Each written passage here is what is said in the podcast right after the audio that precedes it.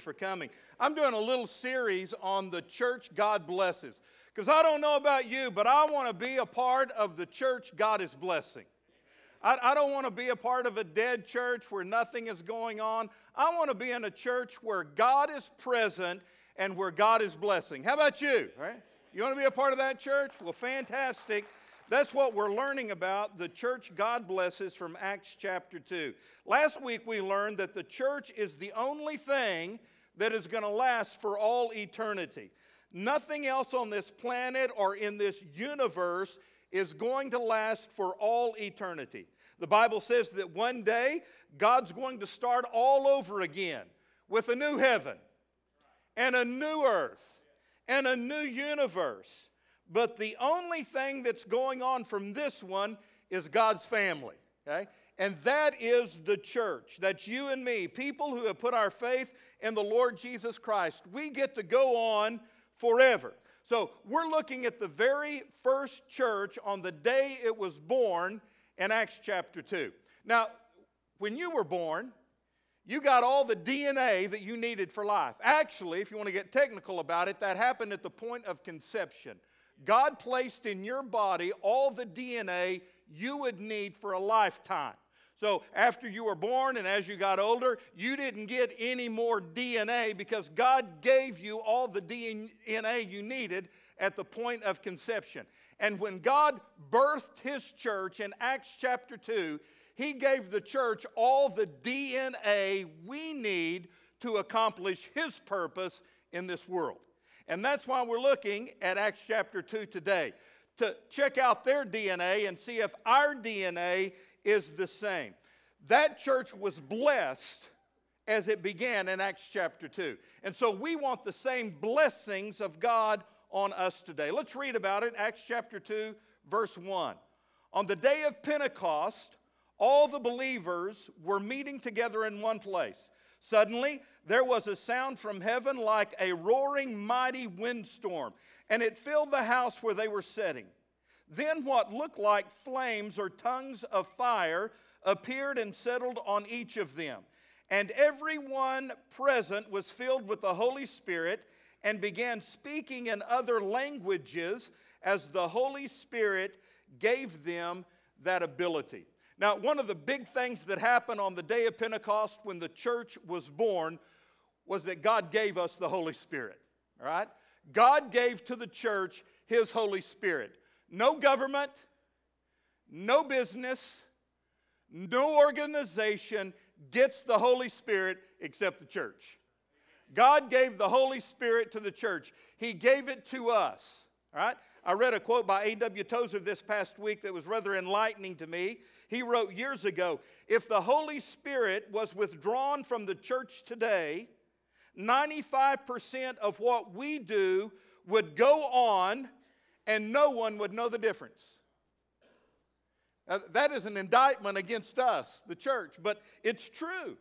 He, he wrote also if the Holy Spirit had been withdrawn from the New Testament church, 95% of what they did would stop and everybody would know it.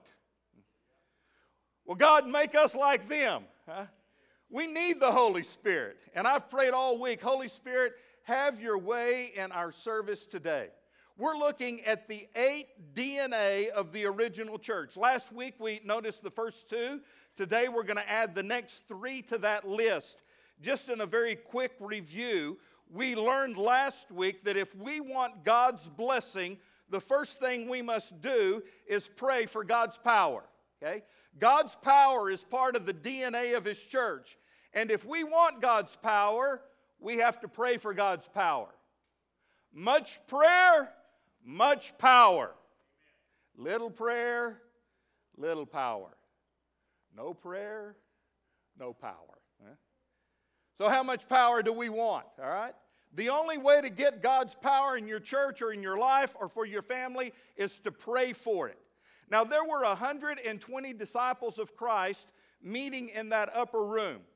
They had been in that room for 10 days.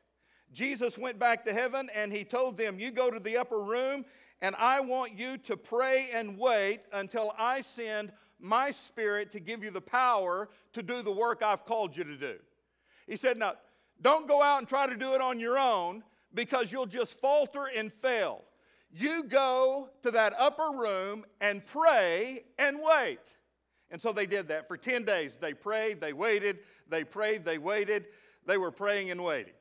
And on the 10th day, which was the day of Pentecost, God did it. He sent His Spirit. And remember the three signs that appeared when the Spirit came? Number one, there was the sound of a mighty rushing wind. Now, it doesn't say a wind literally blew through the building, it was the sound of a mighty rushing wind. The second thing that happened is little flames appeared over everybody's head. Now, I, Tim, got to admit that's a little weird, isn't it? All right? But I'd look out there and man, there'd be a little flame over your head. Everybody had a little flame over their head. And then everybody in the room, all 120 of them, started speaking the gospel. They started sharing the ABCs of salvation in a language that they didn't even know how to speak. That is amazing. Boy, that's amazing. It's powerful. Those three signs represent or symbolic of what the church needs today. The mighty rushing wind represents God's power. Woo, we need that in the church today, doesn't it? The little flames of fire represent a church that is on fire. Lord set us on fire. Man, come on. Let's get excited about what God is doing. There's power, there's fire, and then they were speaking these, these other languages, getting the good news out. That means that God is going to bless the church that is multicultural. They're getting the good news of the gospel out. That led us to the second DNA, or the second thing we have to do to get God's blessings. We must use everybody's language to get the good news out. Verse 5 at that time, there were devout Jews from every nation living in Jerusalem. When they heard the loud noise, everyone came running, and they were bewildered to hear their own languages being spoken by the believers. They were completely amazed. How can this be? They exclaimed. These people are all from Galilee, and yet we hear them speaking in our own native languages. Here we are Parthians, Medes, Elamites people from Mesopotamia, Judea, Cappadocia, Pontus, the province of Asia, Phrygia, Pamphylia, Egypt, the areas of Libya around Cyrene, visitors from Rome, both Jews and converts to Judaism, Cretans and Arabs, and we all hear these people speaking in our own languages about the wonderful things God has done. They stood there amazed and perplexed. What can this mean? They ask each other. But others in the crowd ridiculed them, saying, They're just drunk. That's all. Uh, I'll get to that in a minute. But here's the amazing thing when they were filled with God's Spirit, the first thing they did was become a witness for Jesus. They started sharing the good news in the language of the people. And there are 15 different languages represented in the people who were there. So they were speaking the language of the people, telling them the good news. And Stacy, I'm here to tell you God blesses a church that spreads the good news. Whether it's in Africa or China or right down the street from us. I said last week, you probably know more languages than you think you know. Eh? Now, everybody in here speak, speaks English, but you know what? We speak football, don't we, guys? We can, we can talk football. Yeah, some of you can speak geek, yeah? Computer language, whatever it is. Moms, you speak the language of mothers. We all speak the language of something that we're interested in. And God wants us to use that language to build bridges with our friends to spread the good news of the gospel. And God is blessing a church that's doing that. Number three, and here's where we start today. That review wasn't too long, was it? Okay. Number three, here's where we start today. We must employ every member's talents. That is, God blesses the church where each member does ministry. That means you. You see, in the very first church, there were no spectators. This was not a spectator sport. 100% participation and involvement. Every member was a minister. There was no audience. Everybody was in the army. all ages, both genders, multicultural. Let me begin reading again in verse 14, tell you the story. Then Peter stepped forward with the 11 other apostles, and they shouted to the crowd Listen carefully, all of you, fellow Jews and residents of Jerusalem, make no mistake about this. These people are not drunk, as some of you are assuming. Nine o'clock in the morning is much too early for that. I know, I was reading a commentary this past week, and, and the commentator said Peter made a, a joke there. I mean, that's supposed to be funny, yeah? It's too early for these people to be drunk. And so it was. Verse 16, he said, No. What you see was predicted long ago by the prophet Joel. In the last days, God says, I will pour out my spirit upon all people. Your sons and daughters will prophesy. Your young men will see visions. Your old men will dream dreams. In those days, I will pour out my spirit even on my servants, men and women alike, and they will all prophesy. And then verse 21 gives this promise everyone who calls on the name of the Lord will be saved. Ah, man, that's amazing. Now, I want you to notice six words that I just read in this passage of Scripture that stand out to me as we talk about God blessing a church where everyone is involved in ministry. Take note of these six words sons and daughters, young and old, men and women. Did you get that? Sons and daughters, young and old, men and women. God says, I'm going to use all of these people for my glory and for my purpose. Sons, daughters, men, women, old and young. Now, you tell me, who does that exclude? Nobody, man. Everybody is included. So here's the point. From now on, from this point, 11 11 on whatever today is, October the 11th. Wow. You can't sit on the sideline. From this point on, you can't sit on the sideline because you're either young or old, a man or a woman, or a son or a daughter.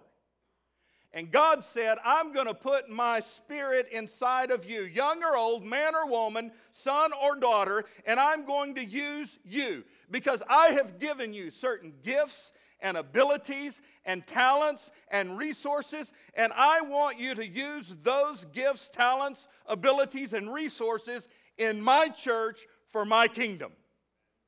And He says, if you'll do that, I'll bless you. I'll bless you. And so I want to be real honest with you. I, I, told the first service people, I, I put a little notation right here in my notes that, that right now you're, you're either going to get real mad at me or you're going to get real motivated, all right? You're either going to get mad or motivated with what I'm about to say, all right? Here, here's, here's the way it is for a lot of people they get saved, they're born again, and they come into a church and they have the mindset or the philosophy what is the least amount I have to do to actually make it into heaven? And so they, they sit in their pew, and occasionally they might drop something in the offering plate, but they don't take it any further than that. They don't get involved in a small group. They never get involved in ministry. And basically, basically, what you're doing, if you've taken that philosophy and that's what you're doing, really what you're doing is wasting your life. You're wasting your life. And let me tell you, that there are plenty of churches that you can go and do that in. You can just go and sit and listen and go home. We used to say in seminary, people that do that, they, they sit, they soak, and they sour. Because literally, that's what happens. You sit, you soak it up, but if you don't do something with it, you will sour. And then I added another one to that, you start stinking, all right? Yeah. But you know, you, I mean, you can go to a church and do nothing. You know, nobody's going to challenge you. The pastor's not going to say, you need to get involved in ministry. You need to be involved in a small group or you need to help feed hungry people. You just sit, soak, sour, and stink. And you can sit passively and they'll never ask you or expect anything out of you. But that's not going to happen here. If you're going to come to this church, I am constantly going to be challenging you to use your life for something bigger than yourself. The other pastors in this church are going to do the same thing. We're going to challenge you to use your life for something more important than you. I am going to challenge you to seek first the kingdom of God and his righteousness. Woo! Come on now. And he will add all of these other things to you. That's God's promise. You've got to use the talent, the abilities, the gifts that you've been given any way you can to get the good news of the gospel out. You say, preacher, give me some practical application. How do I do that? Well, you know what? Every week, we, every week on Monday, we have what's called the food bank. And Holly, this is, this is amazing ministry. 20 years ago, it was about 19 years ago, Miss Holly started the food bank for hungry people who had come by and asked for a handout. We had a little bitty closet up in the gym building, little storage closet with some crackers and sardines in it, I think. And if people came by, we'd, we'd give them a little sack of, of food. That has morphed into this huge ministry where tomorrow at 1.30 we're going to feed 50 to 60 families through the year we feed thousands of families who are in need. Now uh, granted there's some people who take advantage of this but but by and large most of the people who come to our food bank are in desperate need of some help. They've hit some hard times and, and, they need to be helped. And so we, we give them grocery bags full of, of food. People will start showing up tomorrow morning, sometimes at 7:30 a.m. and they'll get their little lawn chairs out and they'll, they'll camp out under the drive-through waiting for this food bank to open. And then we have a lot of people who come and help. But you know what? It is an all-week ministry. It literally takes a whole bunch of people to get ready for Monday's food bank. That's just one way you can get your hands involved in ministry, doing the work of the gospel. We share the good news all year long. We've been collecting clothes. You've been bringing and donating your clothes. One of the houses behind us that, that, uh, that eventually we're going to tear down to build a new sanctuary is the garage is full of clothes you've donated. Here before too long, we're going to have Desi's Closet. We're going to open up our gym, and all these clothes are going to be available to, to give to people who are in need. Here in just a couple of months, we're going to have Adopt a Family, where we adopt the, the families of, of, of little kids who would never have Christmas unless we gave them Christmas. And on that night of Adopt a Family, there will be over a thousand guests that we have come through this building. That literally takes hundreds of us to make Adopt a Family work. And I just threw three of them out there. Let me tell you, you come by this church any day of the week, and I guarantee you something's going on. Huh? Because it is implicit in Scripture. If we want God to bless the church, every member's got to be involved in ministry. And as I read this passage, I mean, it's so evident. God is calling sons, daughters, men, women, old and young, to do the work of the ministry. But as they do this work, what they're doing is sharing the good news. And the promise in verse 21 if we do that, if we do work in Jesus' name, if we share the good news of the gospel, verse 21 says, everyone who calls on the name of the Lord is going to be saved. God doesn't care what color people are, where they come from, or what they have. Anyone who calls on his name can be saved. Hmm. Wow. Well, that brings me to number four. If we want to be a church that God blesses, we have to be devoted to his word. We've got to be devoted to God's word. That is, we hear it, we read it, we study it, we memorize it, we meditate on it. Acts chapter 2, verse 42. They devoted themselves to the apostles' teachings you ever wondered what, what is the apostles' teaching? Well, it's the Bible, because it was the apostles who wrote the New Testament. The church that God blesses is built on the Bible. The family that God blesses is built on the Bible. The life that God blesses is built on the Bible. Not on some self help psychology, not on some self help pop psychology. It's only the truth that sets us free. And we don't just study the Bible at this church, we practice it. We don't just talk it, we walk it. There's a lot of churches who study the Bible, but we don't just study it, we do it. We put it into practice. We go out and do the things it tells us to do. We are, as James said, doers of the word. That is the church God blesses. No other message can change people's lives like the good news, the gospel. The word gospel is an old English word that simply means good news. And that's what it is. This is, this is good news. In Acts chapter 2, we have the very first Christian sermon in the very first church service in the very first church. Peter stands up and he starts preaching. I'm not going to repeat his sermon, but, but here it is. I, I'm going to throw it up on the big screen. Verse 22, he says, Jesus is God and his miracles prove it. Verse 23, Jesus died on the cross for us. Verse 24, God raised him back to life. Verse 26, the gospel gives us gladness and joy and hope. Verse 33, he sent his spirit from heaven.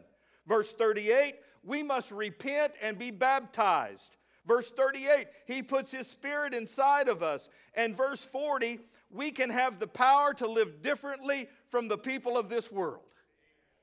Woo, man. No wonder it's good news. Nobody else in the world has this good news other than the church. Your past is forgiven, you have purpose in living, and a home in heaven. I want to stand on one foot and be a Pentecostal. Woo! Man, man. That deals, that deals with my past, my present, and my future. God's got it all covered. That is some good news.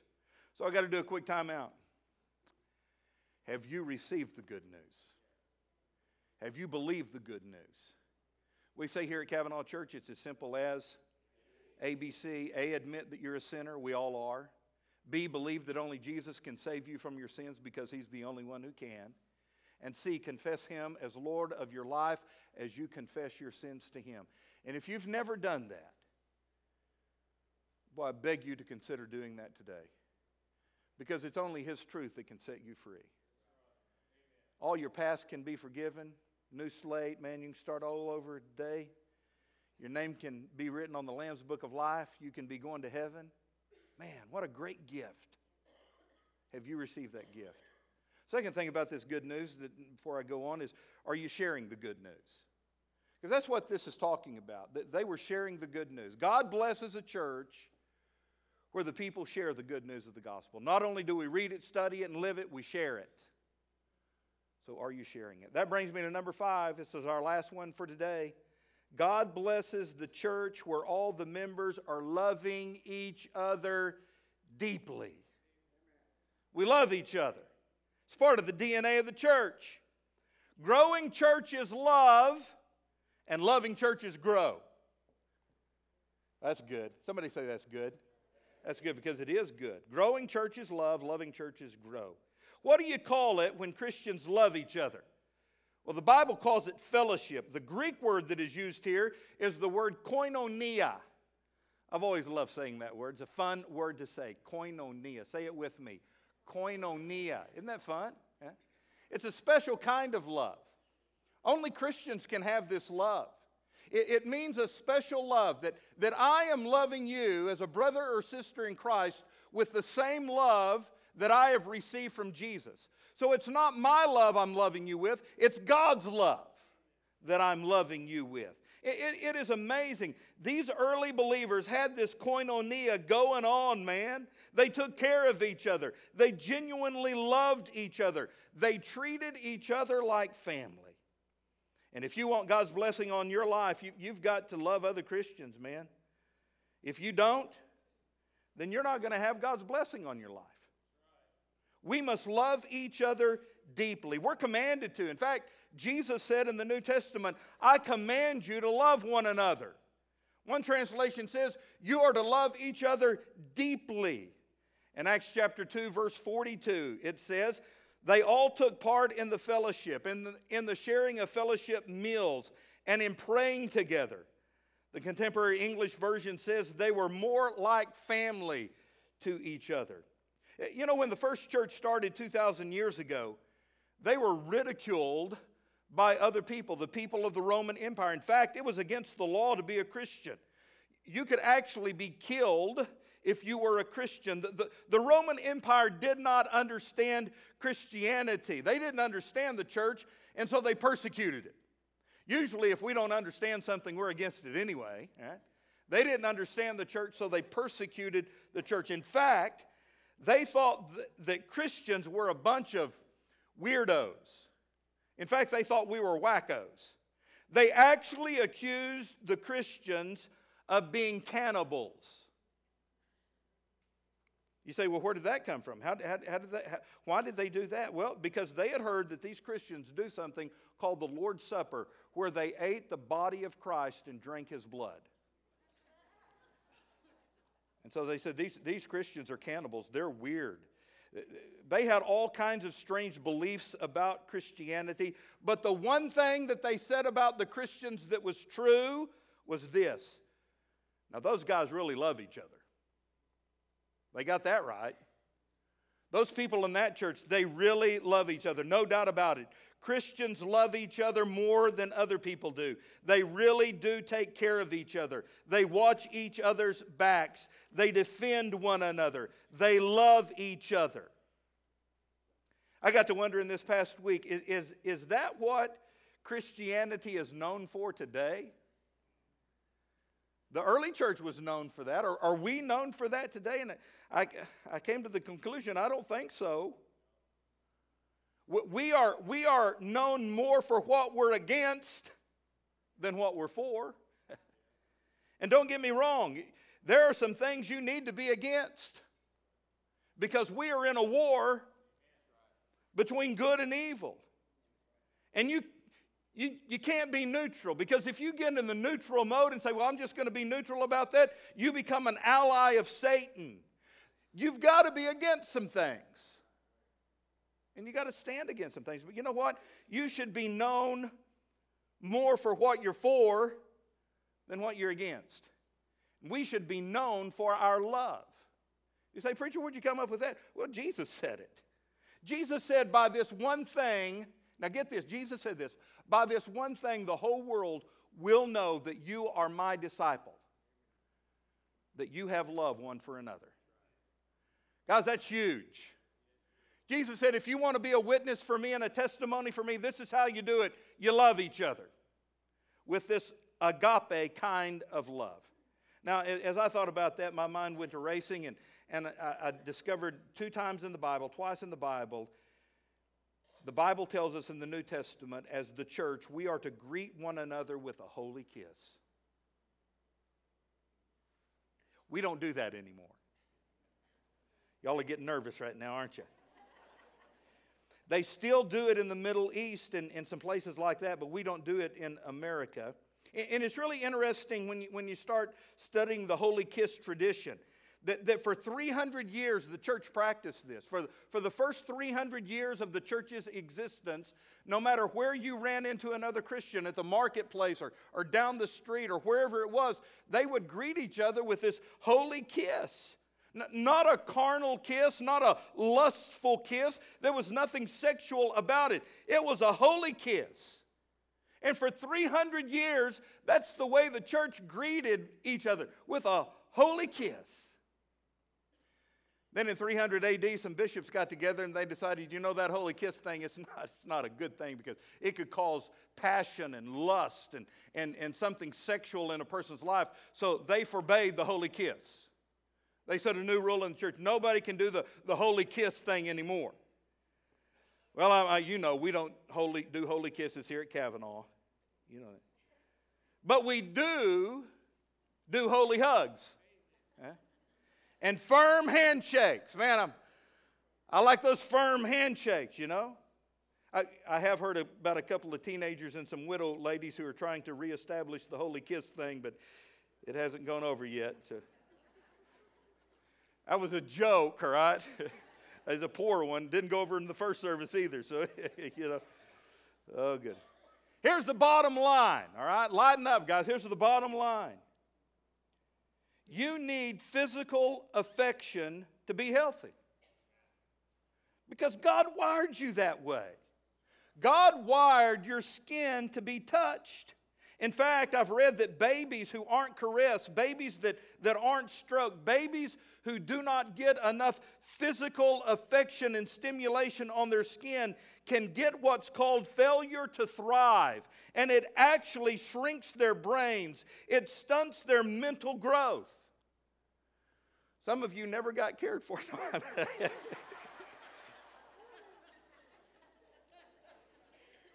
that wasn't in my notes either. That just kind of came flying out. Amen. Let me, God wired you to get physical affection. You need it. And again, understand, church, I am not talking about anything sexual here. I am talking about the brotherly and sisterly affection that the Bible says we are to get in church. Hmm? We live in a high tech, low touch world, don't we? I mean, you, literally, you could go through a whole week and not, not associate or talk to or deal with anybody. You do all your bill paying on, on, online, go to, go to an ATM and get your money out and order, order food and have somebody deliver it and drop it off at your door. The world we live in. I've, I've pastored for 32 years, and I have had real people tell me, Pastor, the only time I get any kind of physical touch in a whole week. The only time I shake someone's hand or hug someone's neck is Sunday at church. Man, that's sad. I want to challenge you as a member of this church when you come into this place, you be looking for people that you can give that firm handshake or that holy hug to. Look at people in the eye, shake their hand, hug their neck, and from your heart say, you know what, brother, sister, I love you. And I'm thankful for you. You need to do that. You need to give that to somebody, but you know what? You need to get it back too. I say, Well, I don't like to hug. Well, get over it, man. Get a, get a counselor or something. I don't know. You need it, man. You need it. We need to love each other deeply. I tell you, something real funny came to mind. My, I grew up, uh, my first ministry job uh, was a youth pastor in Enid, Oklahoma. My pastor was Buddy Drake, and Buddy, he was a, he was a, he was a, a cowboy preacher. He was the real deal cowboy preacher, you know. And Buddy is kind of funny about stuff, and, and he pulled me aside one, one, uh, one Sunday afternoon. He says, Now, Will, you can do what you want to, but I tell you, here's what I'd do. If it's an old lady, I'll hug her. If it's a young lady, I'll just shake her hand. Anyway, that's pretty good advice, I guess. I don't know.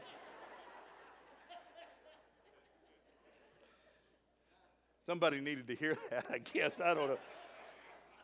Verse 44 all the believers continued together in close fellowship. The message paraphrase says it like this they lived in wonderful harmony. How, how'd they do that?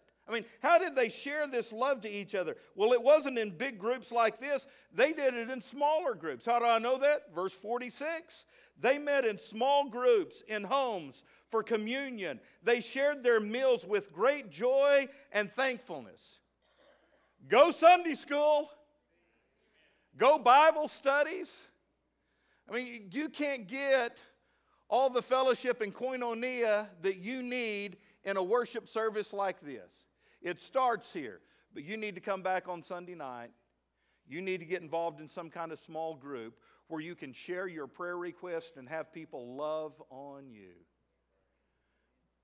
That's the church God blesses. God blesses a church where people are praying for God's power. God blesses the church that uses the language of the people to get the good news of the gospel out. God blesses the church that's devoted to His word. They not only study it, they live it and they practice it. God blesses the church that is loving to each other and they genuinely care about each other. And every member is using his or her talents for ministry. That's the church God blesses. Suddenly, there was the sound from heaven like a mighty rushing wind, and everyone present was filled with the Holy Spirit. You know, I've, I've all my ministry, I've, I've wondered what did that really look like? What would happen in a service today where something like that occurred? What, what would it do to us? Besides freak us out, really, what would it, change us? It would spark a spirit of revival. I'll tell you, I'll, I'll be honest with you, my, my whole life in ministry, I've prayed that God would do something like this in, in, in, a church that I was a part of, that God would send this, this awesome revival. And I'm hungry for that. I want that to happen. You know, we talk about it like something that, that can happen but probably never will. You know what, Don? I, I, honestly, I, I was thinking this morning before I came in here. We pray for that and we ask for that, we anticipate that. But, guys, I think we're in the middle of it. I mean, God's blessing this church. God is doing something awesome in this place. And, and, and because we're a part of it and, and, and we're caught up in it, maybe, maybe we don't see it. But I've had a couple, a couple of high school students who've, who've graduated and gone off to college and they're trying to find churches. And they've called back and said, Man, I'm telling you, I didn't know how special Cavanaugh really was. Churches I've been going to are dead. Music is awful. The preacher can't preach. Man, I wish I was home.